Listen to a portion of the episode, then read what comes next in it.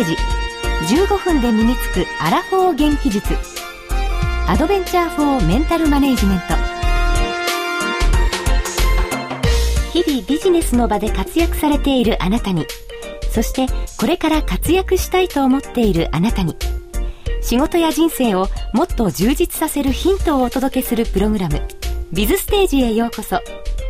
ラジオ日経の薬師陣美穂子です。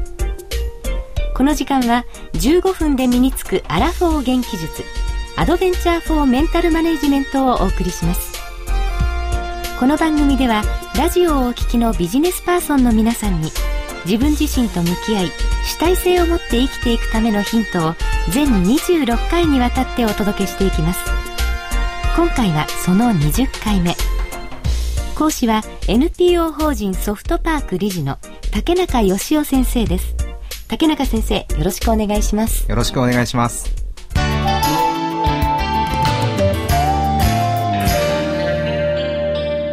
ビズステージ。NPO 法人ソフトパークの竹中義雄です。ラジオ日経の薬師陣美穂子です。さて前回は企業文化についてお伺いしました。今日はどんなお話になりますか？はい、えー、今日はですね、はい、企業の快適ゾーンというテーマでお話をさせていただきたいと思います。はい、快適ゾーンですね。はい、えー、以前山本先生の講座で、私たち個人の快適ゾーンについてお伺いしました。はい、今日はその企業の快適ゾーンということですね。そうですね。はい。よろしくお願いします。よろしくお願いします。えっ、ー、と、山本先生のお話いただいたのは、まあ、個人なんですけど、はい、えー、人には良かれはしかれ、えー、自分らしくあることができる、その心の領域っていう表現だったと思います。はい、その快適ゾーンの快適っていうのは、もちろん気持ちがいいっていう意味もあるんですけど、はい、自分らしくあることができるっていう、うん、そういう意味なんですね、はい、で、それは個人の話です。で、同じように企業にも快適ゾーンっていうものがあるんですね。はい、あの山本先生があの、ゆでガエルのエピソードのお話をされたかなと思うんですけど、はい、あのまあ、簡単に話すと、桶の中に水が入って、えー、カエルを入れておきます、はい、ゆっくりゆっくりゆっくりゆっくり下から熱湯になる状態まで温めていく。はい、でも、カエルはそのネットになっていることに気づかずに、結果的に逃げ出さずに、えー、茹で上がって死んでしまうっていうエピソードだったんですけど、はい、えー、その要はカエルが環境の変化に気づかないで死んでしまうっていう話だったんですね。はい、それが同じように企業にも、えー、状態としてあります。はい、えっと、じゃあこれをちょっと企業に置き換えてお話ししてみたいと思うんですけど、えー、例えばですね、えー、企業がある事業で成功して、えー、順調に売り上げを伸ばしてたとします。はい、でただあの、まあ、この不況の波でですね環境が変化が起きてその事業がうまくいかなくなったとしましょう。はい、で会社としては経営立て直さなきゃいけませんのでこのうまくいってた事業に見切りをつけて新しい事業を始めるかっていうようなことも出てくると思います。はい、けどそれは分かってるんだけど過去にうまくいってしまってるんで、はい、多分またうまくいくだろうこの不況はきっと一時的なことなんだって思ってその事業にしがみついてしまう。新たな挑戦ができなくなってしまう。というようなことが、えー、私もお取引してる会社さんでもですね、たくさん見てきました。はい、この状態ですね。うまくいってしまった。成功体験にどっぷり使ってるっていう状態。が、企業の快適ゾーンです。はいあの、企業の快適ゾーンからですね、脱却できないで、あの、失敗してしまった例っていうのは、あの、有名な話でも結構たくさんあるんですね。はい。あの、例えばですね、えー、スイスの時計業界、えー、もうずいぶん前の話ですけど、はい、スイスの時計業界っていうのは、機械式時計にこだわってたんですけど、えー、日本からクォーツ時計が入ってきた。でも、はい、まさかこんな日本のクォーツ時計に負けるわけがないだろうと思って油断してたら、あっという間に日本のクォーツ時計にシェアを奪われてしまったんですね。えー、そういう話たくさんあります。はい、えー、つまり環境、経済の環境っていうのは、スピードの差はありますけど、常に変化し続けてるってことですね。はい、油断してると、あっという間に新しい技術とか斬新なアイデアがどんどん出てきて、すぐに競合他社に真似をされてしまう。う技術革新が起こってしまう。はいということなんですね。はい、なので、えー、この成功体験っていう快適ゾーンにとどまり続けるということは、結果的にまた失敗してしまう。成功してるがゆえに失敗する。はい、パラドックスが成り立つということになるんですね。はい、一度すごく大きな収益を得られた事業だから、はい、今の不況を乗り切ればきっとまた大きな収益を当社にもたらしてくれるに違いないと思って、はい、それにしがみついていると、はい、いつの間にか時代から取り残されて、まあ、二度と浮上できないような状態に。なるかもしれないということですね。はい、なるかもではなくて、それはほぼなるということほぼなりますね。あのもう時代は常に変わり続けている。はい。では、じゃあ、その快適ゾーンからどうやったら脱出できるんだろうと。はい。えー、っと、快適ゾーンから出るにはですね、まあ大きな変化が、えー、その当事者に要求されます。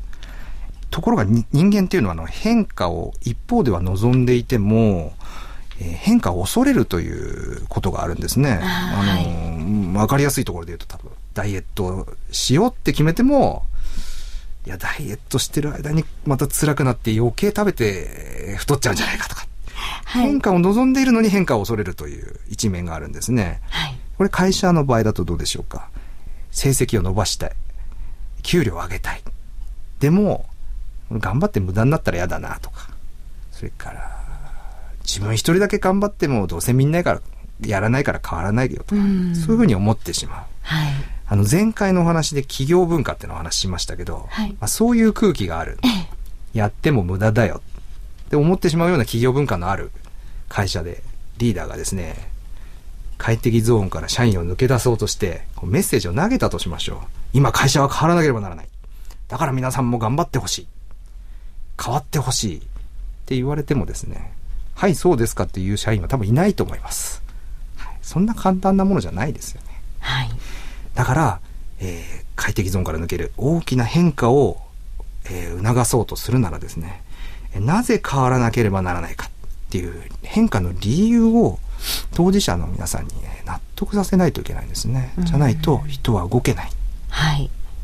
たとえですね、無理やり、こう、一旦は、えー、変化させようとしても、一旦は、まあ、努力はします。けど、それを持続することはできないんですね。えー、なので、快適ゾーンの脱出する、えー、一つ目のキーワードとして、はい、変化への意味付けということを今一つ挙げたいと思います。はい。はい、変化への意味付けをしっかり理解して納得させるということです。はい。はい。二つ目ですね、もう一個あります。自分たちの手で変えられるという思いですね。はい。えどうせ自分たちにはできないと思い込んでしまったら、その大きい変化を動かすためのエネルギーっていうのは生まれてこないですね。なので、この一つ目の変化への意味付けとですね、変化できるっていう思い。この掛け算。この二つの要素の掛け算が快適ゾーンから抜け出せるかどうか、変化を起こせるかどうかにかかってくるということです。はい、リーダーはこの二つを作るのが仕事ですね。で、変化への意味付けの方はですね、えー、どうやって意味付けるかっていうと、はい、今の状態よりも変化した後の未来の希望の方が大きければ意味付けはできるんですね。うんはい、ただ、これをリーダーが当事者に向かって、こうだろって言ってもダメなんですよ。どうすればいいかっていうと、一緒に議論するんですね。あはい。で、当事者の口から変わった方がいいですっていう言葉を出させることですね。これで意識がまるで変わります。はい。これが一つ目。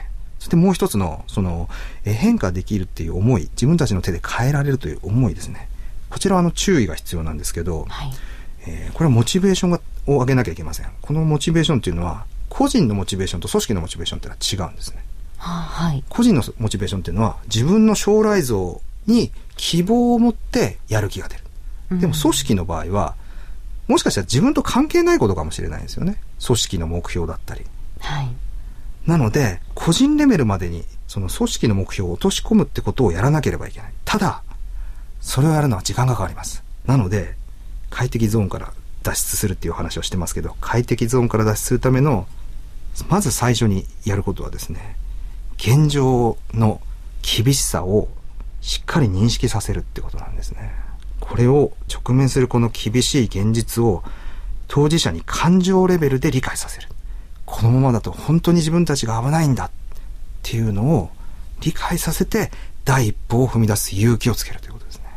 はい、今日のまとめとしてはですね、はい、快適ゾーンから抜けるには変化することの意味と変化できるという強い思いが必要というお話をさせていただきました。はい。今日は企業の快適ゾーンそしてそこから脱出するための方法についてお話をしていただきました。えビズステージでは小田義行先生の有料コンテンツ、スキルアップビジネスリーダーへの道でも企業を元気にするための秘訣を詳しくお話ししています。企業の快適ゾーンにつきまして、さらに詳しく知りたいという方は、このスキルアップビジネスリーダーへの道の第3回をお聞きください。さて、竹中先生、今日は企業の快適ゾーンというテーマでお話しいただきました。次回はどんなお話になりますか？はい、次回はですね、リーダーシップとマネジメントというテーマでお話しさせていただきます。はい、また次回もよろしくお願いいたします。はい、竹中先生、ありがとうございました。ありがとうございました。お送りしてまいりました、ビズステージ。15分で身につくアラフォー元気術。今日より元気な明日につながるヒントは見つかりましたか？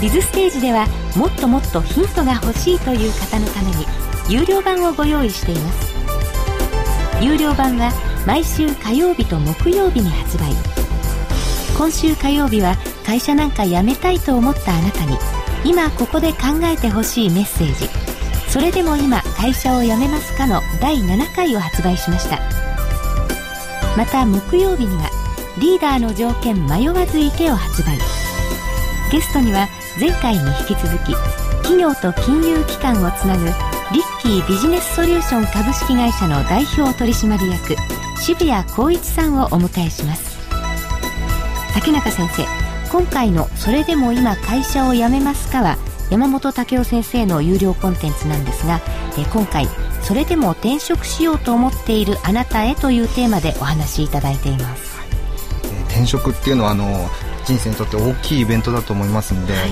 自分一人で考えずにですねいろんな人の意見を聞いていただきたいと思うんですね、はい、山本先生はあの転職とか就職相談も、えー、たくさんセミナーとか研修やられてる方ですので、はい、ぜひ参考にされるとよろしいかと思います。はい。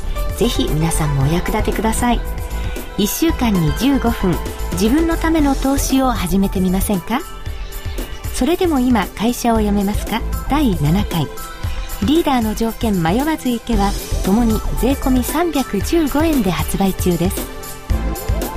パソコンで聞くタイプや手軽に聞けるポッドキャストタイプなどをご用意しました。詳しい購入方法はぜひビズステージの番組サイトでご確認ください。ラジオ日経のウェブサイトからアクセスできます。そして番組ではあなたからのご意見ご感想をお待ちしております。ビズステージウェブサイト右端の下の方にご意見お問い合わせというリンクボタンがあります。また携帯電話からは公式サイトラジオ日経モバイルにアクセスしてください。ご意見ご感想楽しみにお待ちしています。それでは今日のステージはここまでですビズステージ15分で身につくアラフォー元気術アドベンチャー・フォー・メンタル・マネージメントお相手は NPO 法人ソフトワークの竹中義雄とラジオ日経の薬師陣美穂子でした。